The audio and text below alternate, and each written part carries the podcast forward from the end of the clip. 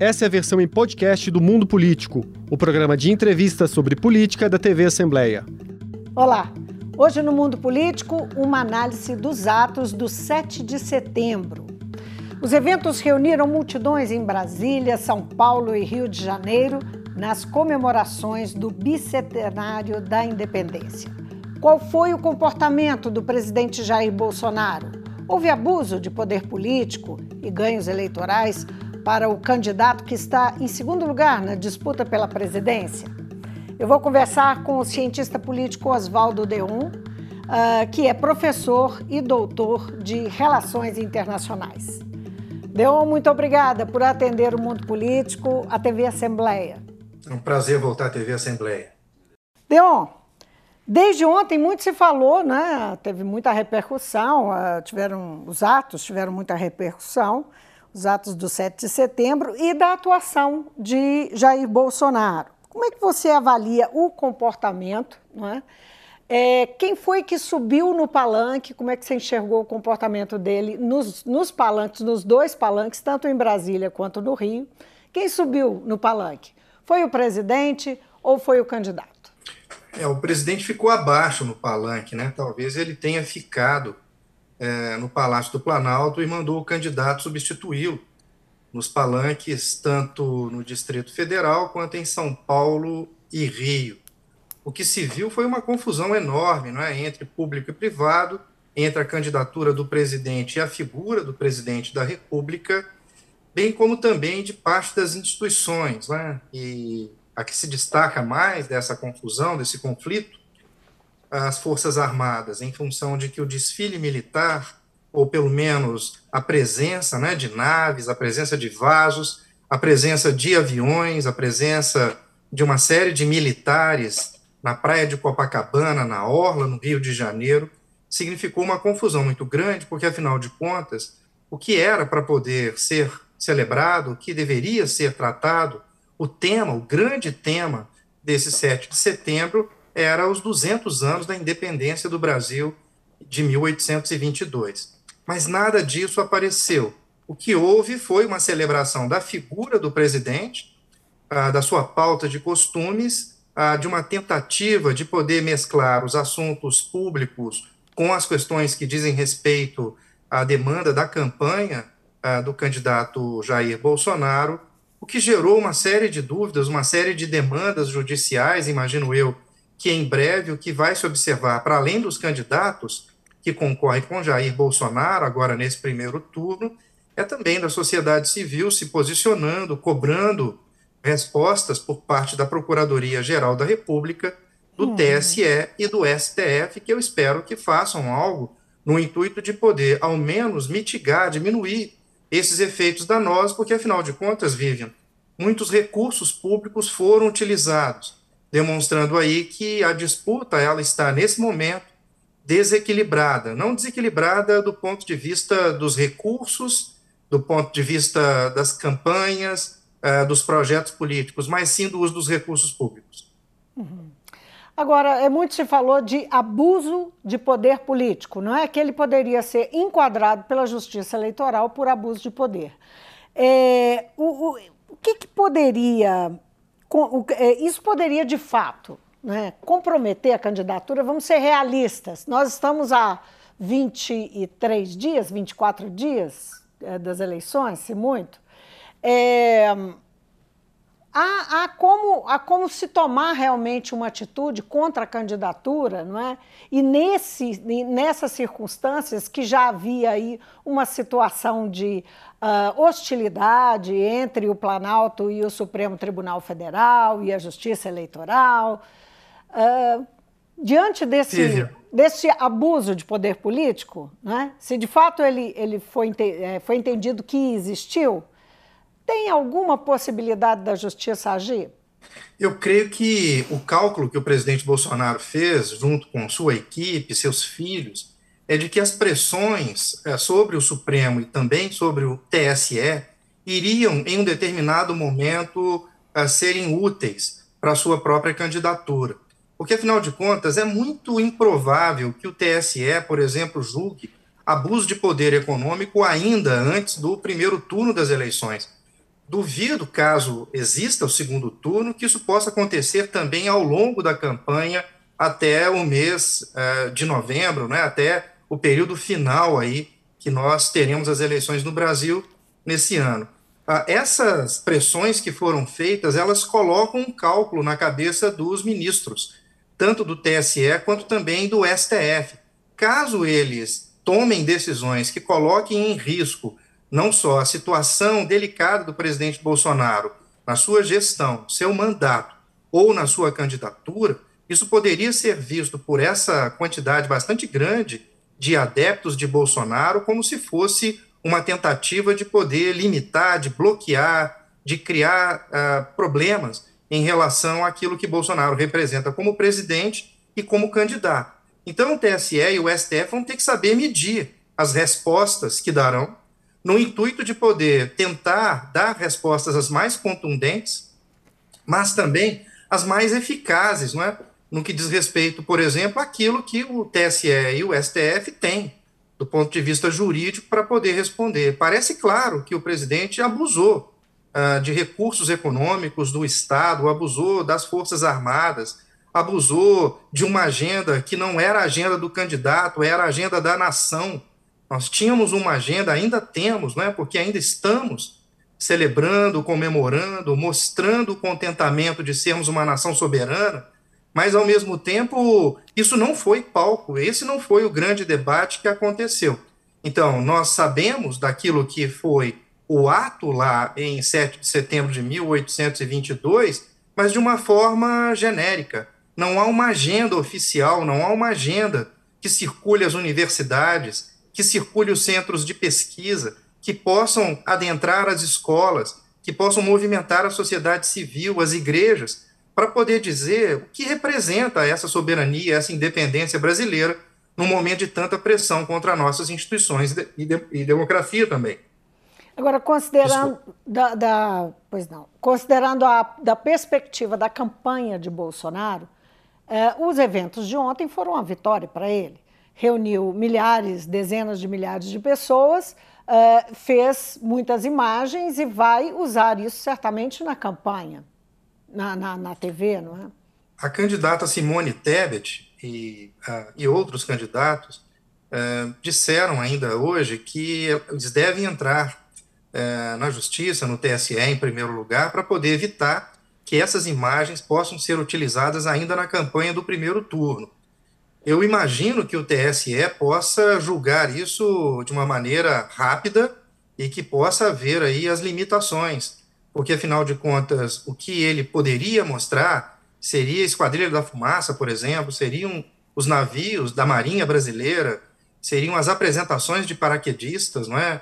Os disparos de canhões do Forte de Copacabana, tudo isso diz respeito à nossa história, às nossas Forças Armadas e não à candidatura do atual presidente Jair Bolsonaro.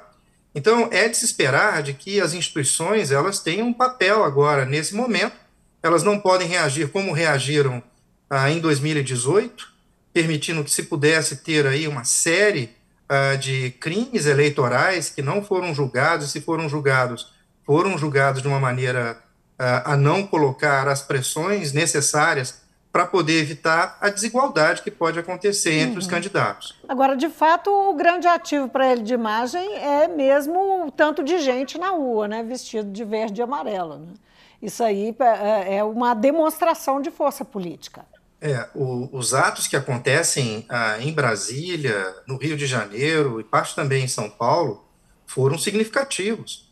Bolsonaro tem hoje aí por volta de 30%, a despeito de que tem aí uma aprovação um pouco menor, ele consegue mobilizar uma massa, uma quantidade representativa da população brasileira, como também seu principal adversário mobiliza. É importante dizer, não é? Bolsonaro tenta, com esse tipo de manifestação, desmentir qualquer tipo de pesquisa eleitoral, de poder continuar a sua jornada contra as urnas eletrônicas, de poder, quem sabe, não é, desmentir os estatísticos, os matemáticos, aqueles que trabalham com pesquisa eleitoral, os cientistas políticos e economistas. O que ele tem feito nesse momento é uma forma prévia de poder, em caso de derrota, estabelecer ali uma espécie de argumento no intuito de dizer que talvez tenha havido, né, ou que possa haver, algum tipo de desvio, seja do TSE, seja em relação aos mesários, presidentes de sessões eleitorais, né? Tudo isso é algo bastante grave. Nós temos esse enredo, né, exatamente da forma pela qual nós estamos observando aqui nos Estados Unidos, nas eleições que aconteceram e que removeram o Donald Trump do poder. Porém, lá não há uma justiça eleitoral nacional. Existem justiças regionais, né, estaduais. E a gente pôde observar de que isso foi algo dramático, né, para que pudesse haver a vitória do atual presidente dos Estados Unidos. Então, esse enredo, os cientistas políticos, os internacionalistas já conhecem. Parte importante daquilo que Jair Bolsonaro tem feito o faz por mimetismo daquilo que tem acontecido nos Estados Unidos. Então, se o trumpismo é algo importante nos Estados Unidos e mesmo após a derrota continua vivo, é importante dizer que os objetivos gerais do presidente Bolsonaro não é só ganhar as eleições, mas manter vivo esse movimento, porque, afinal de contas, houve um deslocamento importantíssimo de parte da sociedade brasileira, parcela dos empresários, parcela de setores organizados ligados, né, a movimentos religiosos, a movimentos também da sociedade civil, mais conservadores, e também a extrema-direita pôde, utilizando de Jair Bolsonaro, demonstrar aí todo o seu antagonismo às instituições e à Constituição de 1988. Agora, Deon, o fato dele estar, digamos, contido na fala, naquele discurso antidemocrático, não ter repetido aquele discurso antidemocrático de ataque ao Supremo Tribunal Federal, à justiça, às urnas, ao processo eleitoral no Brasil, enfim... Ele se conteve e não falou disso. Falou outras coisas, mas não falou disso. Isso não quer dizer que ele está fazendo o jogo da disputa eleitoral e não do golpe? Bom, ele tem uma equipe, né, que está lendo as pesquisas. As pesquisas hoje são bem desfavoráveis à candidatura de Jair Bolsonaro. Hoje há uma quantidade bastante grande de mulheres do voto feminino que rejeita Jair Bolsonaro. Há também uma parcela, uma massa bastante grande de votos do Nordeste brasileiro. Ainda no Sudeste, Lula, não sei se vai haver uma mudança, mas Lula lidera no Sudeste, Rio de Janeiro, São Paulo e também Minas Gerais. Mesmo no Sul, a intenção de voto no presidente Lula, ex-presidente Lula, é bastante significativa, não é? Então, Bolsonaro está observando as pesquisas, está observando também que cada vez que ele afronta contra a Constituição, se coloca contra as instituições brasileiras, ele deixa de ganhar votos. Então, esse é um ponto muito importante. Ele precisa remover votos, aumentar a rejeição dos seus adversários, mas ele precisa trazer votos para a sua candidatura. O que a gente observou nessas últimas semanas, em especial na última semana, Vivian, é um aumento das candidaturas de Ciro Gomes e Simone Tebet e uma estabilização, mas bem alta, uma estabilização por volta de 45% dos votos para o ex-presidente Lula. Então, isso significa que, se nada houver de muito significativo nos indicadores de rejeição de Jair Bolsonaro, caso ele não altere as intenções de voto nas mulheres, nos setores, por exemplo, que ganham até 2 salários mínimos, dificilmente ele terá condições de poder fazer com que haja uma vitória, mesmo que exista um segundo turno. É claro que ele ainda tem uma série de possibilidades. A gente pôde observar em 2018 que a campanha dele não é uma campanha comum. A gente pôde observar o valor das redes sociais, mas acho que agora, em 2022, nós temos um TSE um pouco mais vigilante. Nós temos também as instituições um pouco mais controladas do ponto de vista de poder impedir que possa haver aí aquilo que ocorreu em 2018. É claro que os atos que nós vimos, né, e muitos desses atos ontem são atos que não melhorariam, né? A gente vai ver nas próximas pesquisas, mas a expectativa é de que isso não melhore a intenção de voto feminino em Jair Bolsonaro, né? Aquilo que foi falado, tudo aquilo que foi discutido, em especial em Brasília, não aponta para uma mudança na condição daquelas que hoje, né, são a maior parte do eleitorado brasileiro, e ao contrário daquilo que o presidente pensa, né, muitos lares brasileiros são comandados por mulheres, muitos lares brasileiros têm mulheres, não numa posição submissa, mas numa posição realmente relevante, e muitas delas, inclusive, carregam suas famílias economicamente. Então é difícil, o Brasil mudou, e essa visão, né, que é uma visão mais conservadora acerca do papel feminino, talvez não possa mudar aí a intenção de voto do presidente. Então o presidente ele está apostando em uma campanha fortemente ancorada na agenda de costumes. A gente tem observado que ele não discute inflação, ele não discute, por exemplo, os problemas da economia, o desemprego, ele não discute o seu desempenho ao longo do tempo, o isolamento internacional do Brasil, ele não discute o desenvolvimento do país, discute a agenda ligada a costumes, né? Mas falando... Isso é algo que choca, né? Que chama atenção e que é uma tentativa que a gente está observando, é de que Ciro, Tebet e Lula tentam deslocar para a agenda econômica, enquanto Jair Bolsonaro continua discutindo aspectos relacionados às preferências das pessoas, aspectos ligados, né, às liberdades individuais e outros pontos relevantes, é bom dizer, mas que em uma eleição ele teria, né, muitas dificuldades em poder deslocar aí o eixo para o eixo econômico, dado aí as dificuldades, as críticas que têm sido feitas ao longo desses últimos 3 anos e meio de governo. Agora, na sua opinião, o que explica... que foi inclusive o que virou, que chamou mais atenção no discurso do presidente, essa fala autoelogiosa dele, falando do próprio desempenho sexual que ele diz ter, se dizendo imbrochável. Quando o presidente da República faz uma fala dessa no palanque oficial, num evento oficial do bicentenário, e que ele tá ali, né, como presidente, mas também como candidato, que está buscando as simpatias, por que você acha que ele usa esse tipo de recurso? A quem ele pode atingir? Eu acho que não o público conservador, não é? Porque essa é uma imagem, uma discussão abjeta, não é?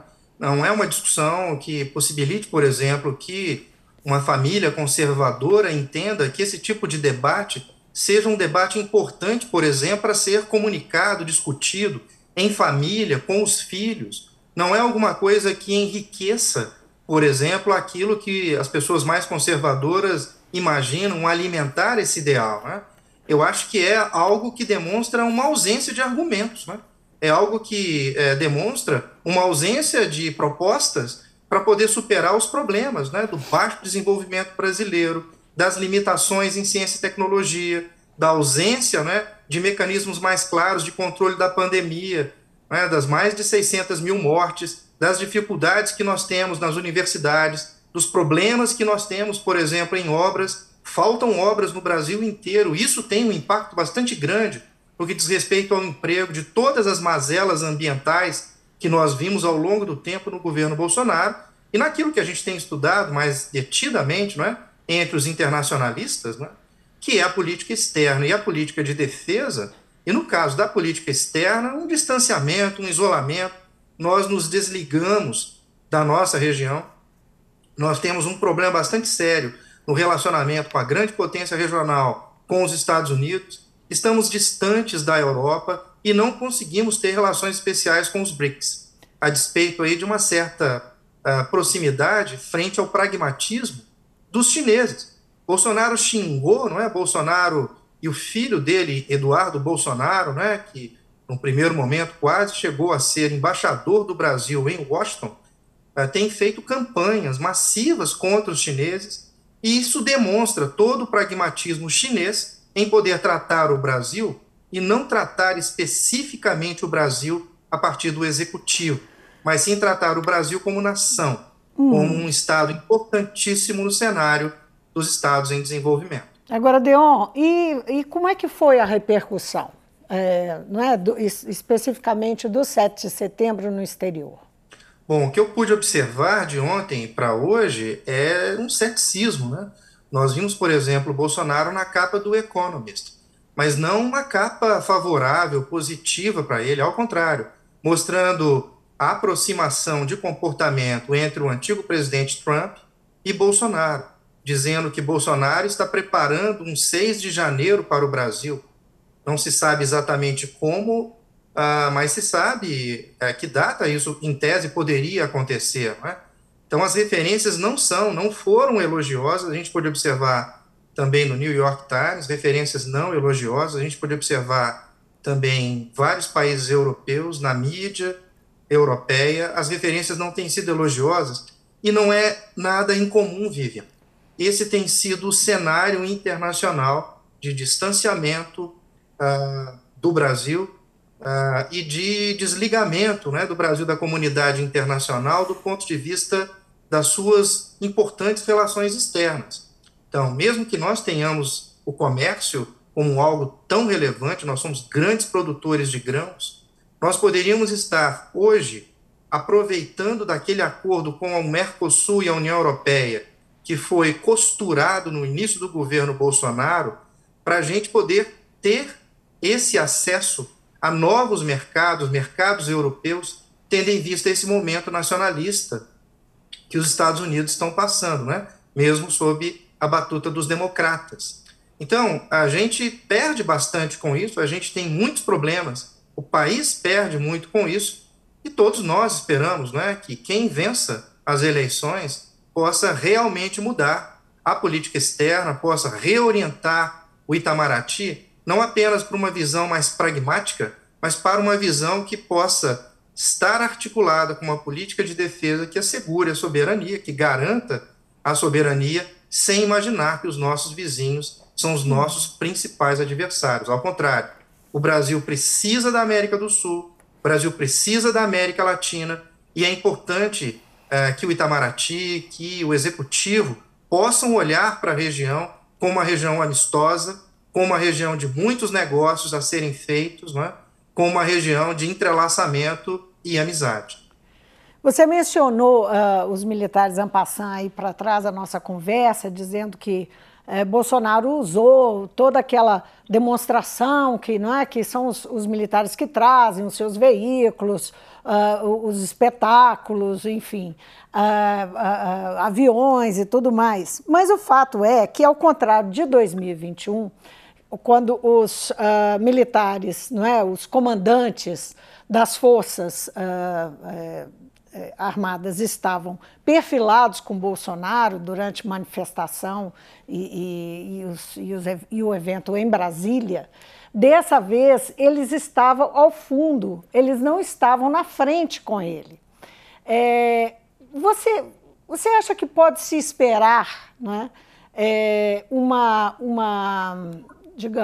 conduta dos militares diferente daquilo que Bolsonaro tem sugerido que eles estariam com ele numa situação de golpe, de não concordar com o resultado das eleições, que os militares poderiam se insurgir? Ele tem feito, não é? Fez ao longo desse ano, esse ano para trás, especialmente 2021, deu declarações nesse sentido. Você acha que isso pode acontecer, não é assim? Ou essa é, digamos, essa posição dos militares no palanque tem um simbolismo? Bom, as instituições, como o Judiciário e o Legislativo, ficaram distantes dos eventos de 7 de setembro. Eles vão comemorar os 200 anos de independência de uma forma separada do Executivo. O que eu pude observar em relação às Forças Armadas, aos militares, é que eles estão numa tática de redução de danos.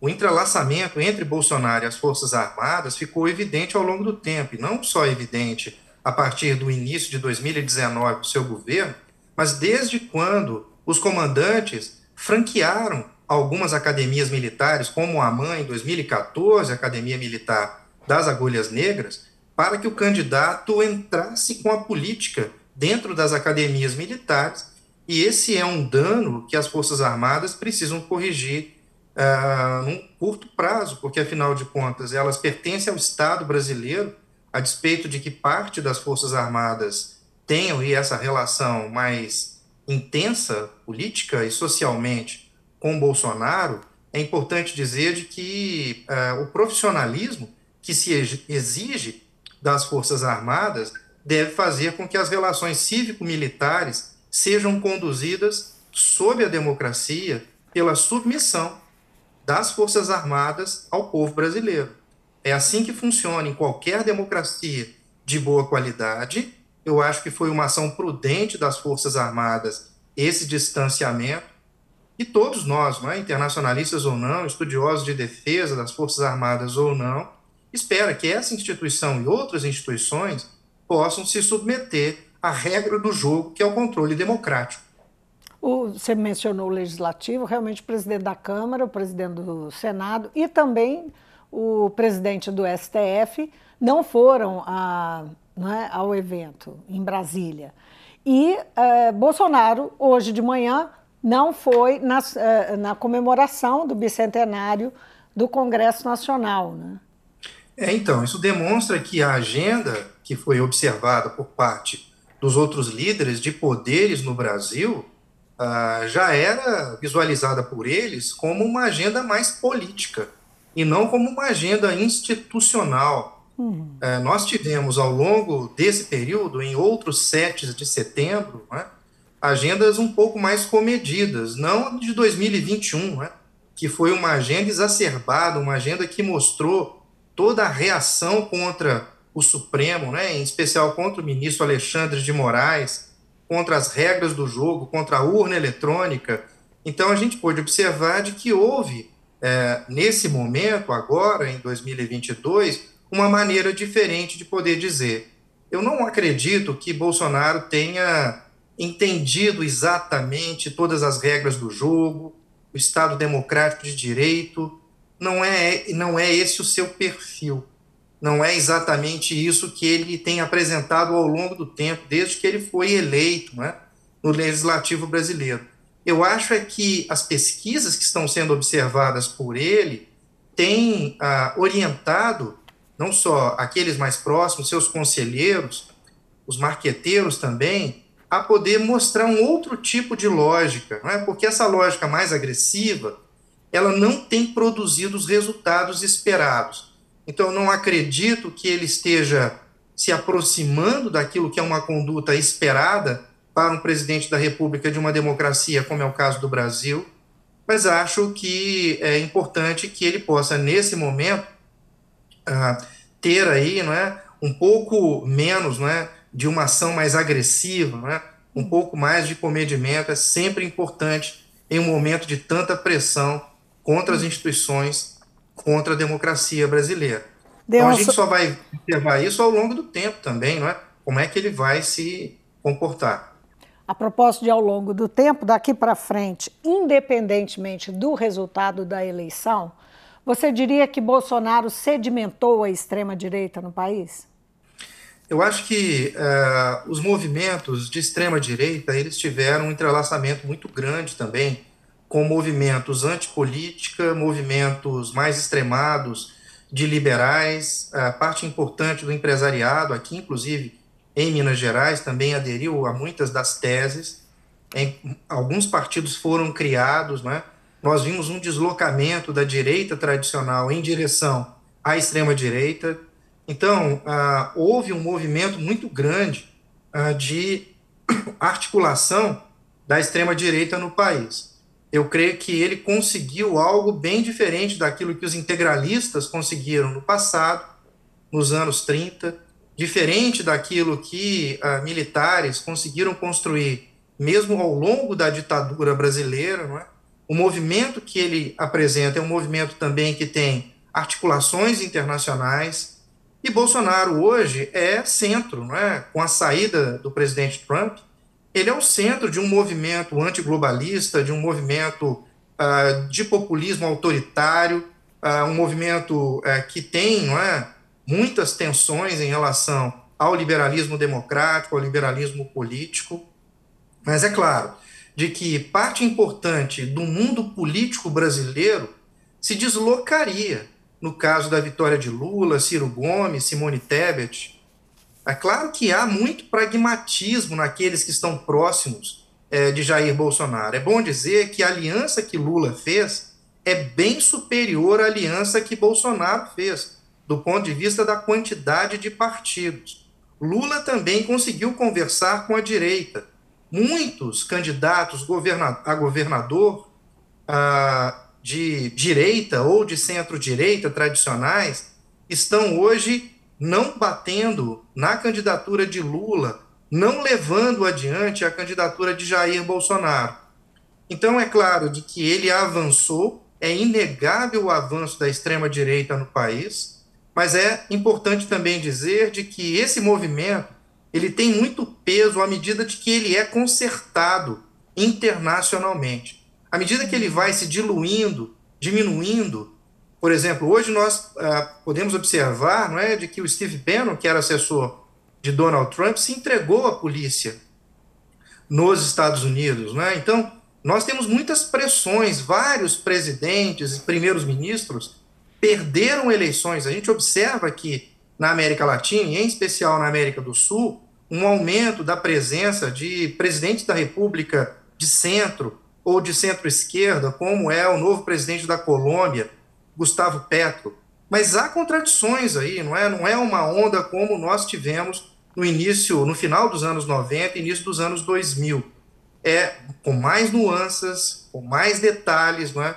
Nós temos aí a movimentação com mais volatilidade política do que se tinha durante o início dos anos 2000, mas Bolsonaro realmente é um ator relevante não só para o país, mas também internacionalmente. As eleições brasileiras estão sendo monitoradas, observadas no mundo inteiro.